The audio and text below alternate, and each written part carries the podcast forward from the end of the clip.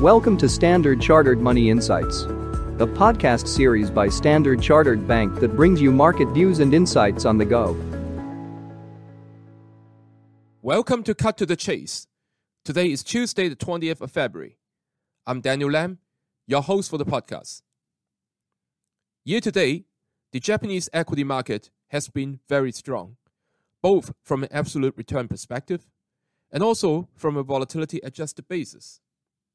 It is approaching the all-time high that was reached back in 1989, and this has raised investor concern about a short-term technical consolidation. While a short-term pullback cannot be ruled out, we are maintaining our overweight on Japanese equities and expect gains to extend, driven by fundamental factors. So earlier on, the Tokyo Stock Exchange published an overview of corporate disclosures with plans to boost cost of capital and stock prices. As a result, almost half of the prime market issued some form of a disclosure as of December 2023, up significantly from 31% in July 2023.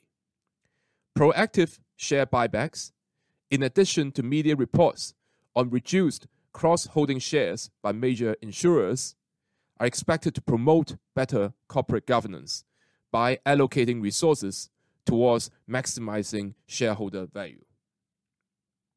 Besides, a low interest rate policy and robust Q3 FY24 results should further inject optimism towards corporate earnings growth outlook.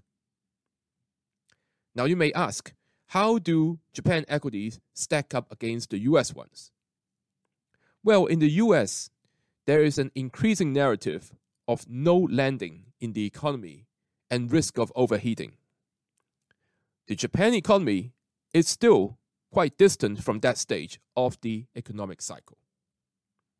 From a technical perspective, our diversity indicator also implies that the positioning in Japanese equities is not stretched yet, but it is overcrowded in US equities, as we have been saying in our recent podcast. So while potential Japanese yen strength can be a temporary headwind on corporate earnings and limit the prospect of near-term upside in the market, we believe Japanese equities can still outperform over the next 6 to 12 months based on the aforementioned factors. That is all from me for today. As always, if you enjoy this podcast, please don't forget to rate and like it. Thanks for listening, and we wish you a happy day ahead.